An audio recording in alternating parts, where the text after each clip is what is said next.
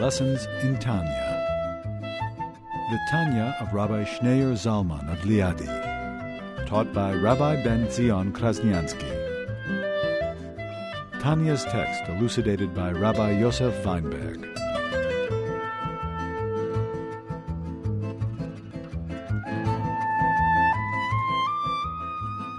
So this is like the conclusion of a discussion that the Rebbe had over many chapters. How joy is an essential part of a Jew's life. You can't truly serve Hashem unless you feel a sense of joy. You feel good and you feel uplifted and you feel whole and you feel inspired. Because it's a constant struggle and joy gives you the edge. Joy gives you the energy that you need to be able to overcome difficulties. He discusses different uh, advice, um, how to accomplish joy, how to achieve joy. We just finished explaining that the, the joy that a Jew has, knowing that you're constantly you're constantly uh, united with God through Torah and mitzvot, through our faith that we inherit, or the joy that a person has realizing that every time we study Torah, do mitzvot, you read, you're redeeming your soul, you're releasing your soul from, from its imprisonment. Imagine the joy a person would have if you were able to release a, a concentration camp inmate and you were given an hour a day, you could release it. That's the joy Jew should feel.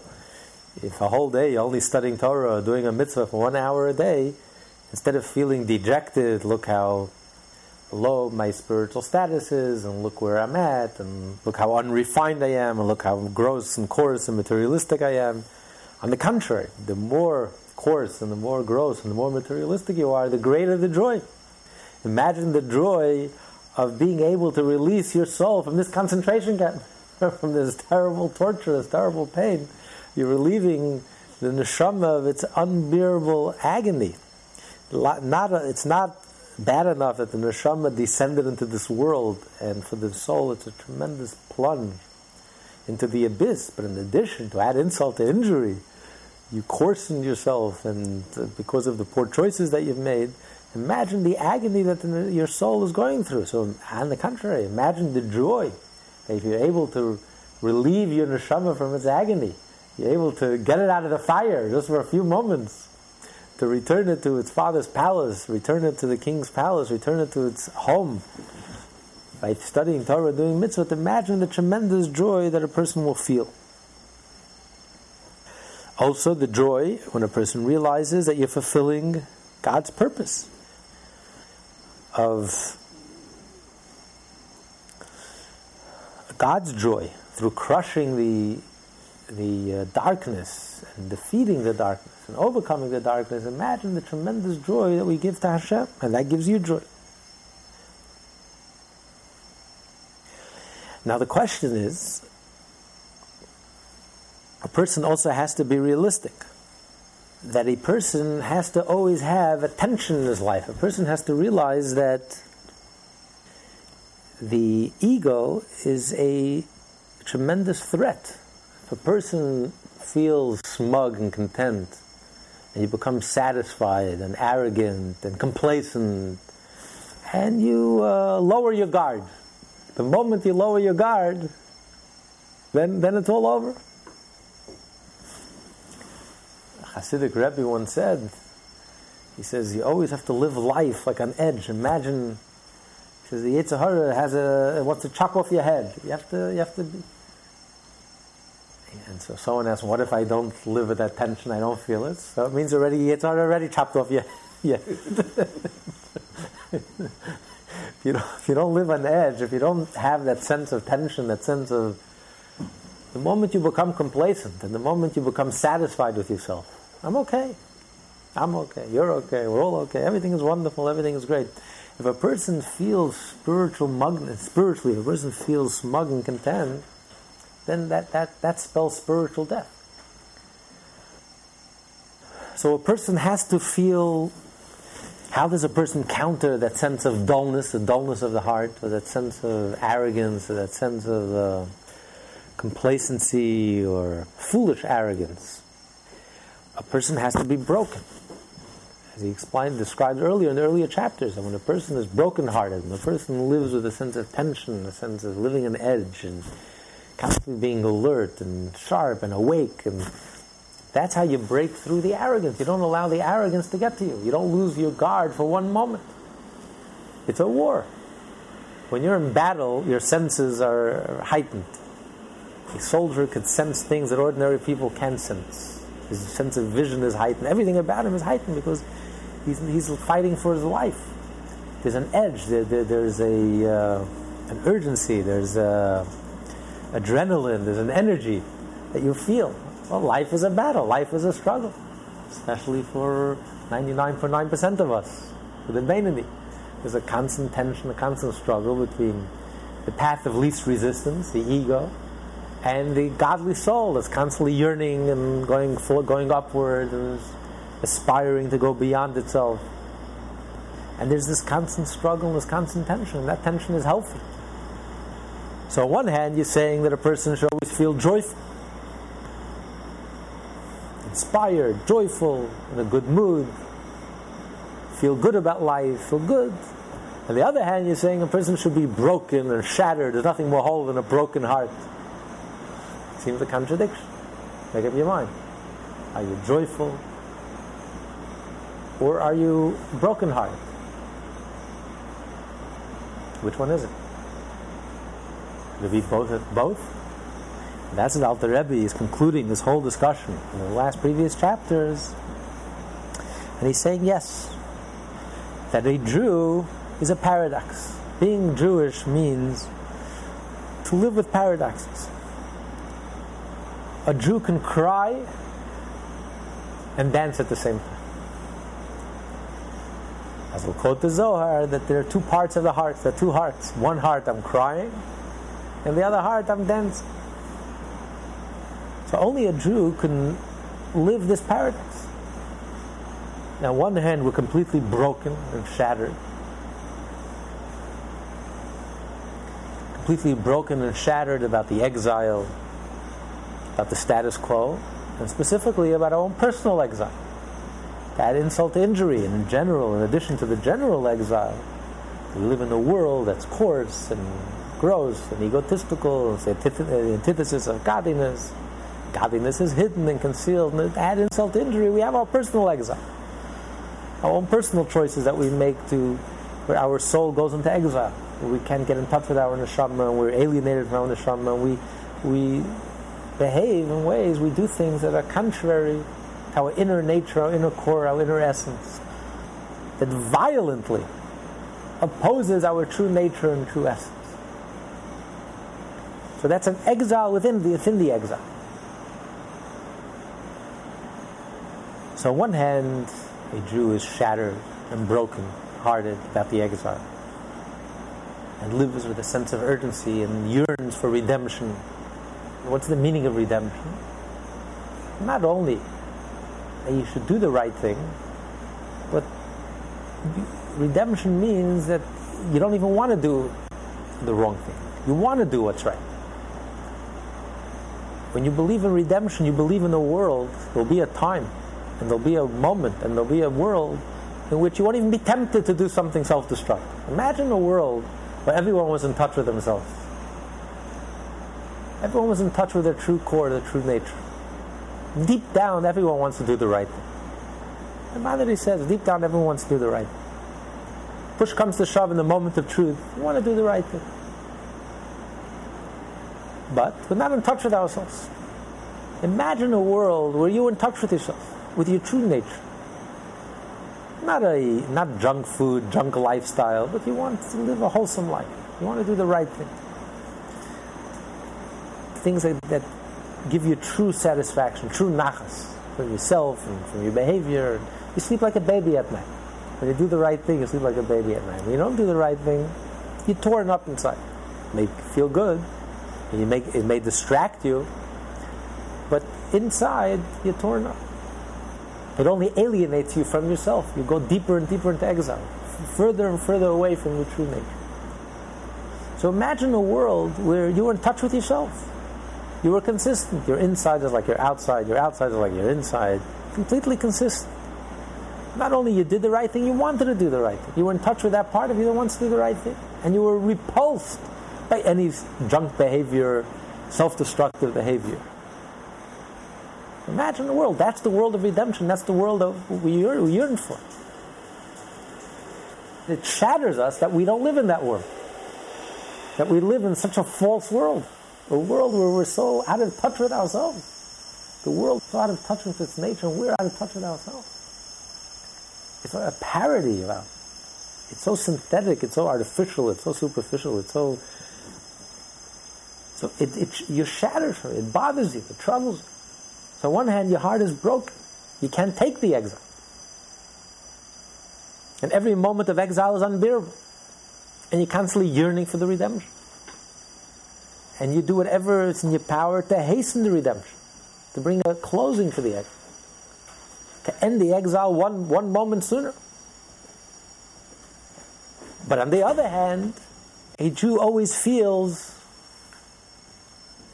joyful. You have to be joyful. You have to dance. You have to be excited. You have to be inspired. You're Jewish. You're part of the chosen people. Every human being has a divine mission in this world, a divine purpose. You're connected. You have the Torah. You have the mitzvot. You have a divine spark.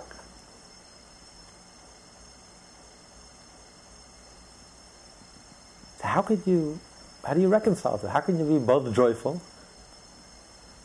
cr- cry, and dance at the same time? From the end of chapter 30 up to this point, the Alter Rebbe discussed various forms of joy which one ought to strive to attain when saddened over his spiritual shortcomings. The joy of one's soul on its being released from exile within one's body and animal soul. The joy of being close to God through awareness of His unity. The joy occasioned by contemplating God's joy in the crushing of the Sitra Achra, and so on. The Alter Rebbe now goes on to state that all these forms of joy do not conflict with the bitter remorse and sadness that one experiences over one's spiritual failings. For although joy and sadness are opposites, they can nonetheless coexist when each has its own distinct cause. All the specific types of joy enumerated above do not preclude one from being shamed and despised in his own eyes or from having a broken heart and a humble spirit, even at the very time of his joy. For the shame and so on is prompted by one's awareness of the lowliness of his body and animal soul, while his joy is felt on account of his divine soul and the animating spark of godliness clothed within it, as mentioned above in chapter 31. It has two different sources. The source of your brokenness is the state of your ego, the state of your animal soul. The animal's an animal. It's instinctive. And it behaves like an animal. Like a china, like a bull in a china shop.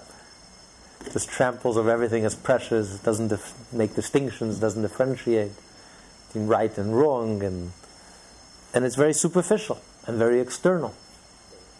The animal is being an animal, is being itself. So that's the cause of your, that's why you're broken. That's why you're shattered. That you have that within you. You're not proud of it. You're not complacent about it. And you don't make peace with it. The moment you make peace with it, then you know you have to fight it. It disturbs you, it troubles you, it bothers you. You're not, you're not satisfied. So you're broken. You're not happy with the status quo. You feel inadequate. And that's the source of all spiritual growth. The source of all spiritual growth is when does a person search? When does a person seek for spirituality? If you're complacent, if you have a sense of adequacy, then there's nothing wrong with my life. Everything is perfect. Well, what, I'm not looking for anything, and I'm not searching for anything, and I'm not hungering for anything. There's no hunger. There's no appetite. I don't need anything. I'm perfect. I'm wonderful the way I am. So I'm a stone, I'm a spiritual stone, unmoving, unmovable, uninspired. So what? A person who's happy being the animal, then, then, that, then that, that spells spiritual death and it's all over. The beginning of all spiritual growth is a sense of inadequacy. It's, you're troubled. You're dissatisfied. You're not content. You're not happy. Something bothers you. Something is missing. So that's the source of being shattered and feeling broken-hearted. Why am I joyful? That comes from another source. The reason I'm joyful is because I have a divine soul. I have a divine spark. I have a piece of the divine essence inside of me. And I don't control that divine spark, that divine essence. That comes directly from Hashem. There are no human fingerprints in that divine spark. Just like I can't control God, I don't control my neshama. The neshama is pure. That pintel yid, that divine spark, remains intact and whole and pure. And no matter what happens, no matter what choices I make, I can violate all 613 mitzvot. A Jew is a Jew is a Jew. That spark remains whole, remains intact, remains pure. So when you realize the gift that you have, it's a tremendous gift that we're believers, the children of believers, and we inherited this faith, which is worth more than all the money in the world. We're the wealthiest, the, the greatest treasure that our parents gave us. So you rejoice with that. And no one can take away that joy from you. Even you can't take it away from yourself. No matter what spiritual state you're at, no matter what level you're in, it makes no difference. It doesn't matter. That spark is there, that spark is whole, and that spark, that relationship is pure and deep and has a life of its own. Our divine spark has a life of its own. We don't control it, and we surely don't limit it. It has a life of its own. So that relationship with Hashem is alive, it's a live wire, it's vibrant, it's dynamic. And when you realize that and you acknowledge that, that gives you tremendous joy. Because that connection, you're born with that connection. It's innate, it's inherent. You can't destroy it, you can't diminish it one iota. So when you realize that you have this treasure, this, this deep connection with Hashem, that gives you joy, no matter what. Unconditional joy. And that becomes the source, the foundation of your identity, your sense of self esteem, your self self confidence. That's what gives you the confidence. That's what gives you the esteem. That's what gives you your sense of uh, assuredness to go forward with a sense of joy, with your head held up high, with pride. Not proud as an arrogance, but pride, Jewish pride, to be proud, to be alive, to be proud of who you are, be proud of your Jewishness, proud of your connection, and to carry yourself with strength, with dignity, with pride, and with energy and not to be impressed by the external and by the obstacles. So these two can live can go simultaneously hand in hand because they're coming from two different sources. The pride is from the divine spark. It's not from my it's not from my ego. And the feeling of shatteredness or inadequacy or the feeling of brokenheartedness comes from the coarseness of, of my ego of my animal self, my instinctive self, my bodily self, which can only think about one thing, only thinks about one thing self preservation, I, perpetuating the ego, perpetuating the I. And that gives you a sense of, of brokenheartedness. But the divine spark, the, the pure divine spark, that only gives you joy. And that gives you nachas. So you can cry and you can dance at the same time. And he brings the, the Zohar. Continue. We find a similar statement in the Zohar. Quote, Weeping is lodged in one side of my heart, and joy is lodged in the other. End quote. Rabbi Elazar exclaimed these words upon hearing from his father, Rabbi Shimon, an esoteric exposition on the destruction of the temple. On the one hand, he now felt even more keenly the enormity of the tragedy. On the other hand, he was filled with joy over the secrets of Torah being revealed to him.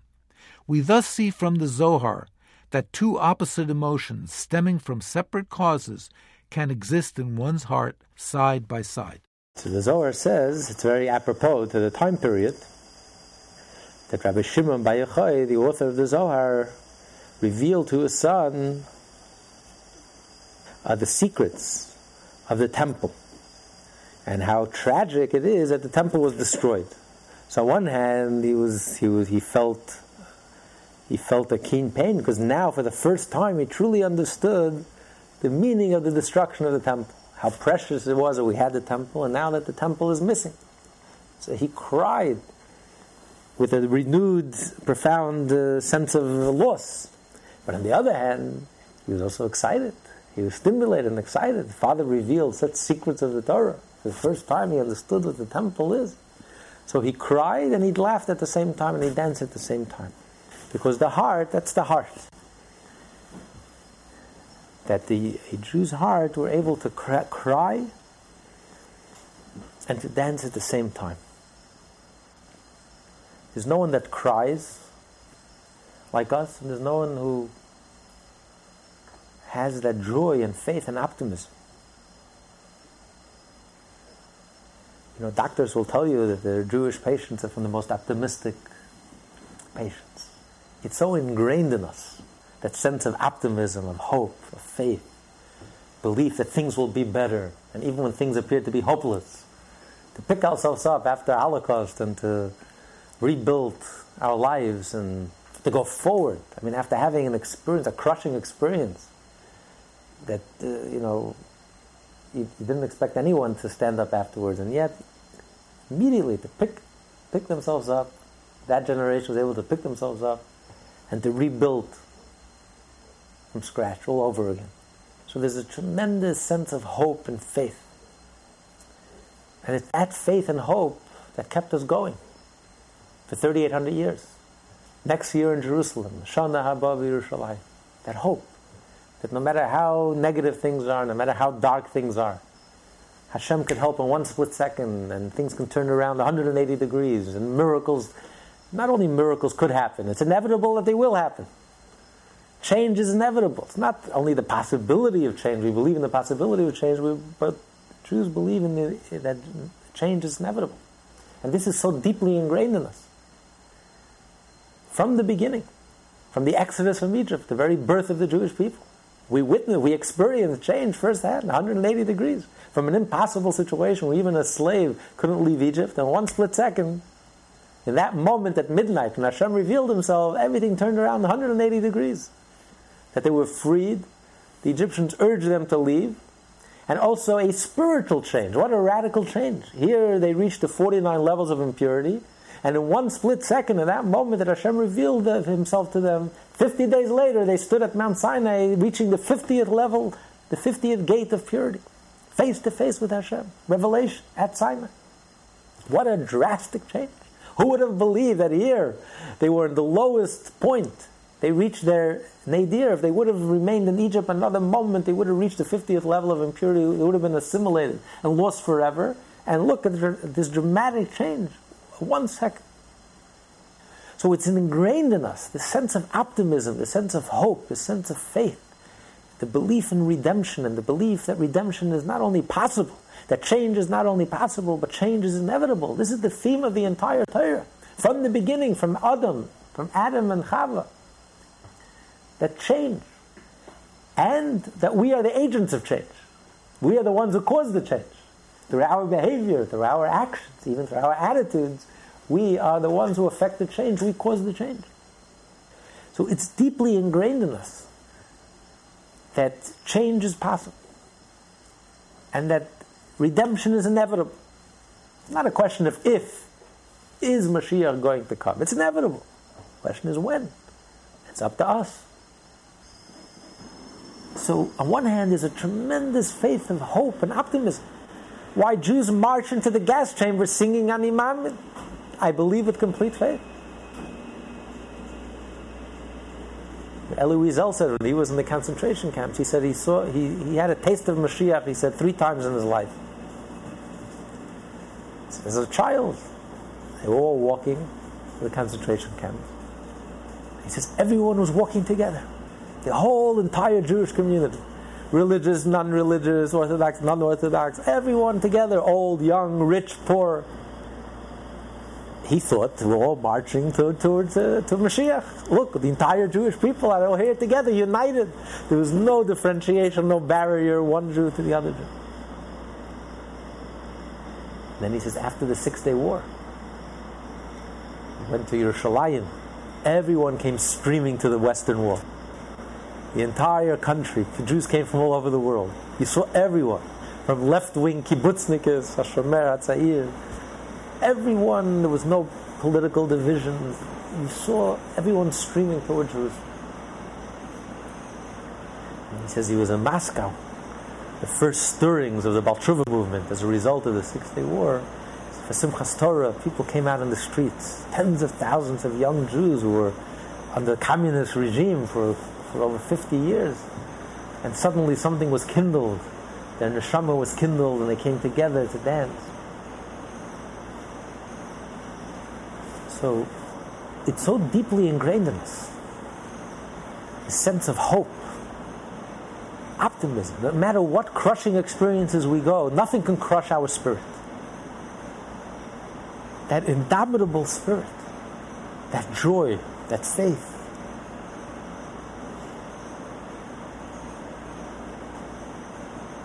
On the other hand, a Jew is restless. That's why all the great revolutionaries were all Jew- Jewish. The Jew has a restless soul. You can't make peace with the status quo. It's not enough. It's inadequate.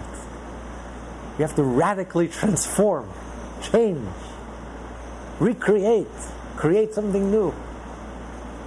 We're not content, not satisfied. We're broken, we're crushed, we're sensitive. It bothers us, it troubles us. You can't just make peace with the status quo. Settle. You can't settle. The picture is crooked. Something is wrong. Something is off. We're very unsettled. We have turbulent souls, very unsettled, dissatisfied, discontent, yearning, seeking, searching. Most of the times we don't know ourselves what we're looking for, but we're looking, we're just not happy. A Jewish soul is not happy. And of course, we'll never be happy until they find what they're really looking for. What are they really hungering for? What are they really yearning for and looking for? For godliness. So running off to some Tibetan mountain, that's not going to satisfy the Jewish neshama, the Jewish soul. So there's a restlessness.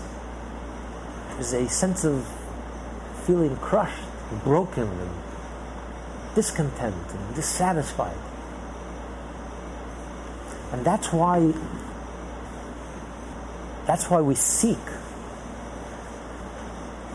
That's why we seek with such with such intensity. With such a hunger. Because only someone who has this need, this very deep need, and this very deep sense of dissatisfaction. That's why the Jew is the teacher of the world. A good teacher is not only someone who teaches his students information. That's not a teacher. You don't need a teacher to teach you information. You can go to the library. A teacher is someone who teaches his students how to be a student. The teacher himself is a student. The teacher has a deep need. He has a restless soul. He's hungry for knowledge. He has a deep need to know. The knowledge that the teacher gets is like, it's like fresh water on a parched soul. The greatest teacher is the one who has the greatest hunger and need. And it's, the knowledge to the teacher, it's as if his life depends on it.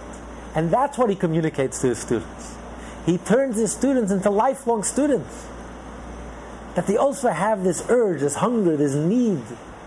Very deep, deep need to know.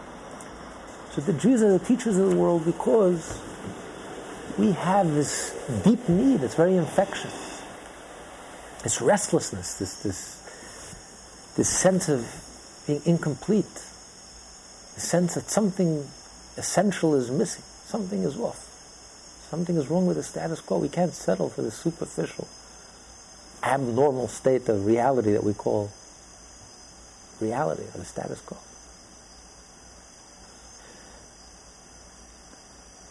So a Jew is able to cry and to dance at the same time. Now they said about the Baal Shem Tov, the founder of the Hasidic movement,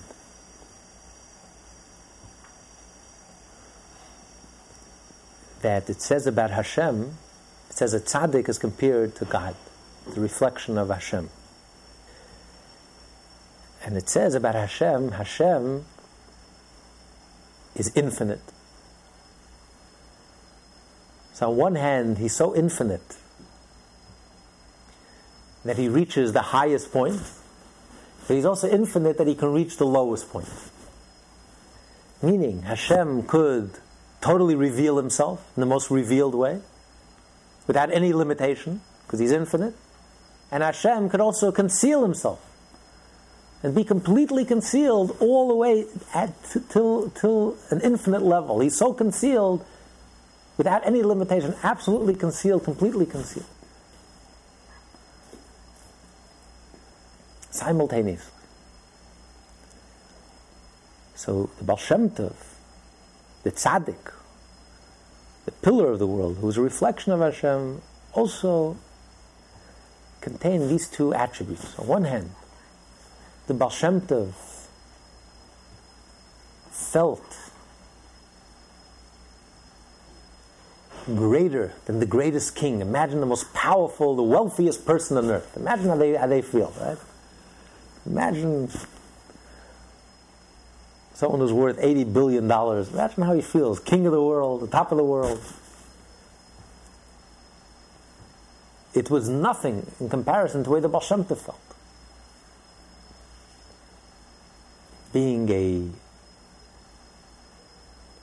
a Jew in this world, representing Hashem, he felt wealthier and felt on top of the world. He felt wealthier than the wealthiest and, the most powerful human being on earth. On the other hand, Baal felt shattered and broken. The poorest person, the most dejected person, the person who was in the lowest lowest level. As broken as that person was, it was nothing in comparison to how broken the Baal felt. And this was simultaneous. So on one hand, the joy and the strength and the resolution of the Baal was in the highest level. On the other hand, the way he felt the inadequacy and shattered and broken and about the status quo and this hunger that the Baal Shem Tov had and the need that he had, the deep need and the deep hunger that he had and that he yearned for, for God. And that's why he was able to infect all his students. That's why the Baal Shem Tov was able to infect millions of Jews. It was so contagious, his enthusiasm and his need for godliness, for something godly, as if his life depended and he was able to inject this enthusiasm into millions and millions, the majority, the overwhelming majority, the majority of Eastern European Jews. From its, greatest, its greatest geniuses and its greatest teachers and Kabbalists and rabbis to the simplest Jews. He swept up most of Eastern European Jewry with his, with his enthusiasm. It was so contagious. His relationship with God and his connection and his living, vibrant relationship. So for a Jew, these two go hand in hand.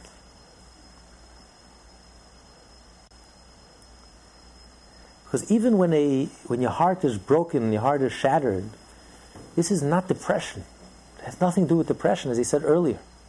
Depression is absolutely forbidden. Depression just crushes you. Depression crushes your spirit. Here he's talking about bitterness. Bitterness is not crushing your spirit, as he explained earlier, but when you're bitter, you're motivated. You're motivated to change. You're motivated to grow. You're motivated to seek out, to yearn, to learn. So it's a very powerful motivation. And this is the paradox of our generation. On one hand, we are at the last moment of exile. As the Rebbe would always say, that we are a unique generation. There never was a generation like ours, never will be. We're unique in Jewish history. We are a transitional generation. We are the last generation of exile, and we will be the first generation of redemption. We are going to see the rebuilding of the third temple and the ingathering of the exiles and the fulfillment of all the prophecies and all the promises that God made in the Torah. There's no question. So, on one hand, we live with this tremendous sense of joy, with the knowledge that we are on the threshold, that we are at the last moment. Any moment we're going to enter into the door and make that transition. And we're going to talk about the exile in the past. But the exile was a moment previously because Mashiach has already arrived. It's going to happen. That moment is going to happen. There will be a dramatic transformation that will make this world unrecognizable. When this world will become whole and enlightened and peaceful and kind and good and godly, wholesome. When people will be in touch with their true selves, the true core, the true essence, the true nature, when you would be repulsed by behavior that's self destructive. Imagine such a world. That's not a dream, that's a reality. That's the world that we're about to make a transition into. So just knowing that gives you a tremendous sense of joy. You start dancing. You're dancing with joy, knowing that we're moments away. We're in the twilight zone with all the confusion that, that comes along. The brilliant flashes of light, and at the same time, intense darkness like we've never seen before. So, on one hand, it brings out, it evokes a tremendous sense of joy, knowing that we're living in a very special generation, knowing that we are the transitional generation, that we are going to witness and experience this dramatic transformation. Imagine a world that's wholesome, a world where you have all the energy that you need, clean energy, and there's no poverty because there's enough energy and to provide all the food that you need in abundance, where six billion people, all of them could live a, with abundance and with wealth and health and longevity, without illness. I mean, this is the world that we're about to make a transition into. You can already see the outline, so just knowing that gives you tremendous joy. So it leads one to, to, to live with the dance. But on the other hand, we're also crushed by every moment, because every moment of this, of this exile is intolerable on the contrary, knowing that we're so close. And the darkness persists and doesn't budge and stubbornly persists. And it seems to go on and on, no matter, despite all our efforts, no matter what we do. It hasn't budged, it seems it hasn't budged one iota of anything. In certain respects, things are going backwards. Look at the destruction of the family. Look at the destruction of any greater sense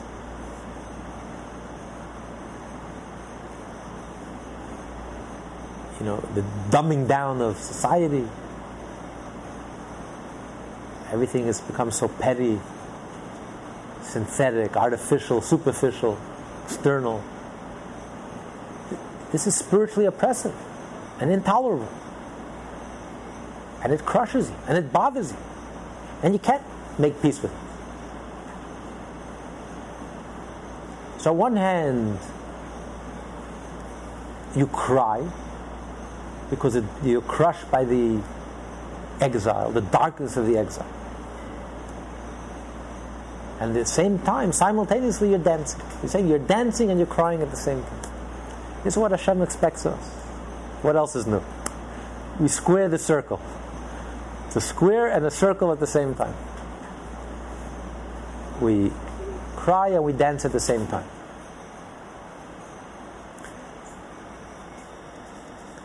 And what's true of, of on the cosmic level is also true on a personal level. We have our inner exile, spiritual exile, and we have our inner spiritual redemption.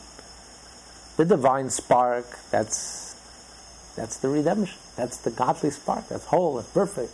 It's intact. 100% the ego, the animal soul, that pulls us downwards. The force of gravity is pulling us downwards. The path of least resistance. That's the darkness.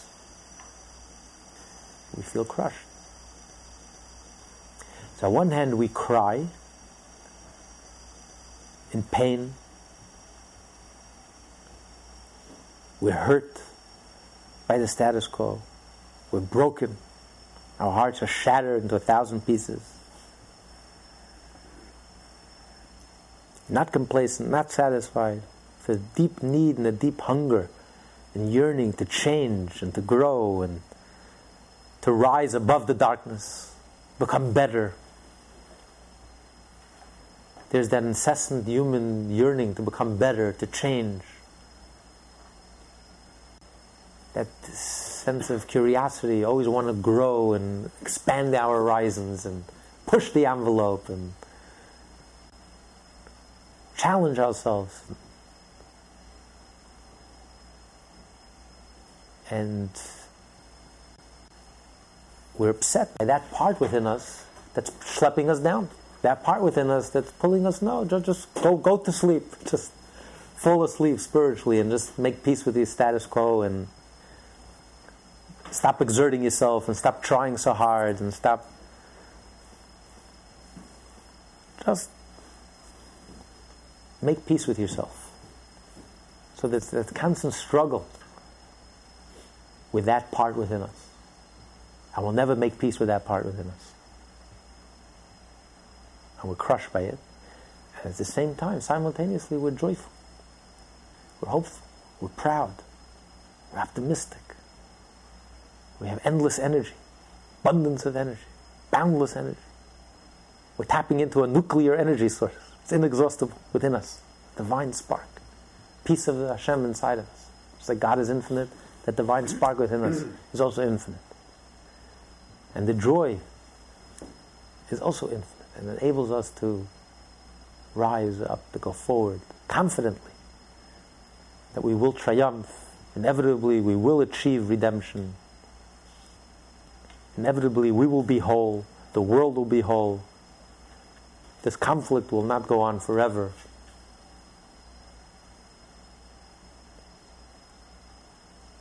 So we're joyful. So even before it happens, we're joyful. We're joyful today. Just knowing that it will happen. Especially today when we know that it's, in, it's, it's any moment, it's imminent. But at the same time, for that very same reason, we're crying. So a Jew who doesn't cry on the exile, doesn't bother him, then something is wrong. Just like a Jew is not joyful, who's not inspired, enthusiastic, excited, there's also something wrong. If you don't have that faith in redemption, if it doesn't inspire you, then something is wrong. On the other hand, if the exile doesn't bother you, then there's something wrong if all you're doing is dancing, but there's no sense of reality, and you're dancing as if Mashiach already came, and there's no sense of reality, and there's no sense of urgency, and there's no, it doesn't bother you that something is wrong, then, then there's, there's, there's a disconnect. There's a disconnect. You know, to be human is to be in touch with the human condition. The human condition is a very tragic condition.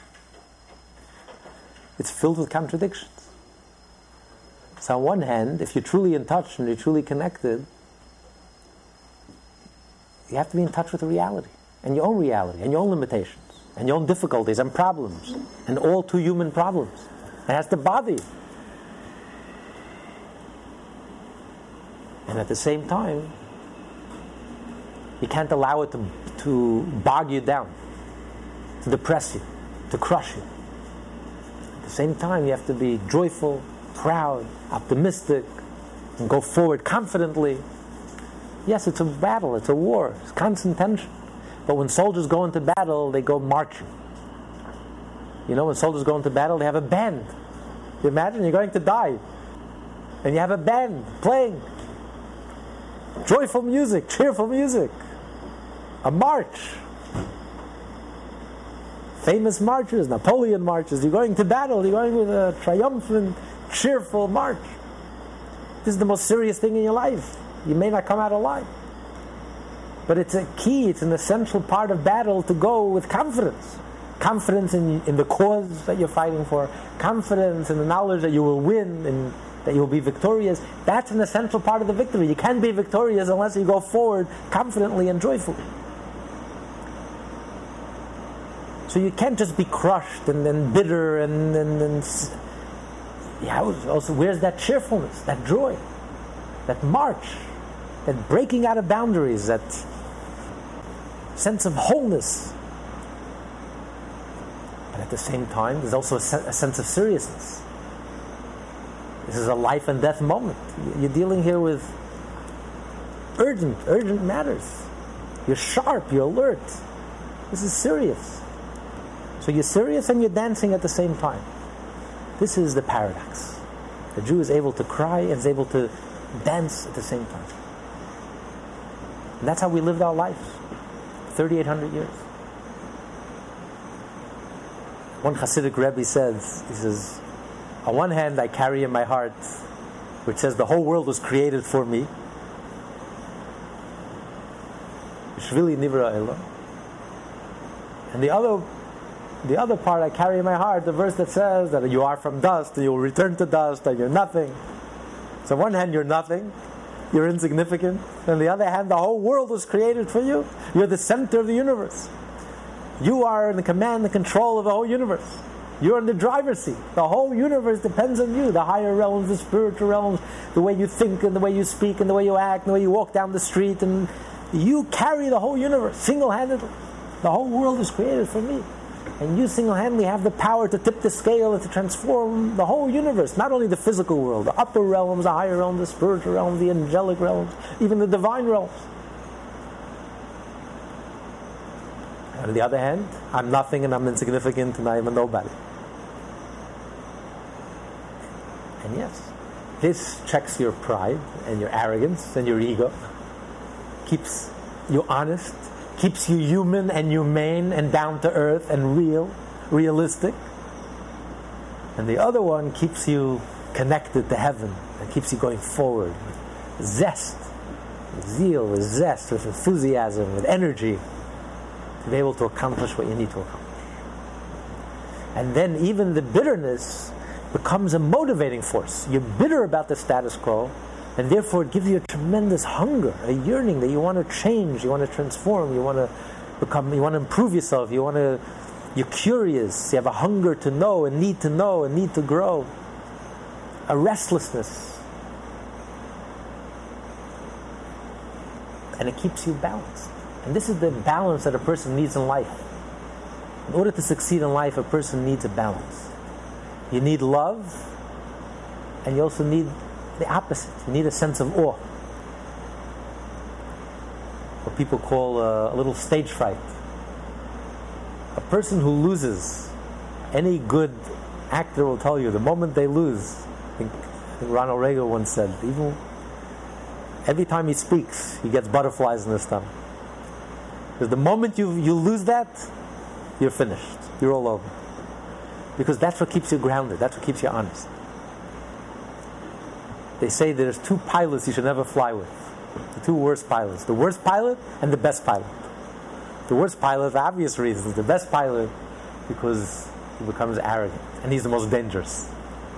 A person who's so sure of themselves, a person who becomes so cocky and so sure of themselves, there's no sense of fear, and there's no sense of that person is has lost it. So you need to be grounded. And it's that, that humility and that sense of humbleness that keeps you down to earth. It keeps you grounded, keeps you real, keeps you human. On the other hand, the joy helps you soar and go forward. So, this is the recipe for life a contradiction, a paradox. But so is life. Everything in life is a paradox, everything in life is a contradiction. Just being alive is a paradox. Because body and soul is the ultimate paradox. What's the connection between a body a physical material being and a soul, which is pure energy. There's no connection. So life itself is the ultimate paradox. So that's life. Life is a paradox. We're not shy of paradoxes. That's, that's, our, that's our norm. The miracles we do instantly, and the impossible takes a little longer. For the Jew, life is impossible. That's our norm. So what else? What else? What else were we chosen for? To do to do the possible. We were chosen to do the impossible, to live the ultimate paradox, to be totally grounded, firmly grounded in this world, and yet at the same time, to be connected to something as completely transcendent from this world, and to yearn and to hope and to dream for Mashiach, for the ultimate redemption, a world which, a world which will be completely transformed, a world which will be completely wholesome and enlightened and good and kind and beautiful. This world, not some otherworldly reality in heaven. This world. Imagine this world. Six billion people will be completely transformed. Life as we know it will be completely transformed. And to us, this is the most practical thing in the world. And we yearn for this. And this vision has been etched into our being. And that's why we're so brokenhearted, because we can't make peace with anything else. When you see the painting is crooked, you know it's crooked. Why do you know it's crooked? Because you have a, a sense of the way things should be. Why do we feel more than anyone else so keenly? Why are we so sensitive to the fact that the world is so broken? Exactly. Because we have a vision of the way things should be, a perfection. So when you see the complete breakdown of the family today, you see the complete how unnatural it is, how so synthetic and unnatural. Just like you have junk food today, you have a junk lifestyle. Just because just because that has become the the norm doesn't mean that it's normal or it's good or it's whole or it's it's just completely we can't make peace with it. We can't settle for it because we know we know the truth we know that there's something much deeper, much truer. It's broken, and we can't settle for, for this. It's dysfunctional. When you see the complete breakdown of the family, the complete dis- dysfunctionality of the family, of relationships, then you know something very core and essential is, is broken in society. Something very core is missing. We have all the externals, but the soul is a complete breakdown. And we know that this this is not what life has to offer. There's so much better. Just because it's politically correct doesn't make it any, any, any, doesn't change anything. So we can't settle for the status quo. Because it's etched into our being. We have a vision of the way things should be, the way things could be, the way life could be, the way societies could be, the way people could be, the way the world could be. And inevitably, this vision will be realized because it's the truth. It's our truth. Deep down, that's our nature. Deep down, we all want to do the right. We all want to be wholesome. So that's why we're so broken. And that's why we, we, we can't settle. And for that very same reason, we're also joyful. For that very same reason. Because we know, we know the way that inev- inevitably that vision will be realized. And that faith, and that hope, and that faith, and that trust in the redemption, that's what keeps us going. That's the joy, that's tremendous joy that keeps us forward, going forward.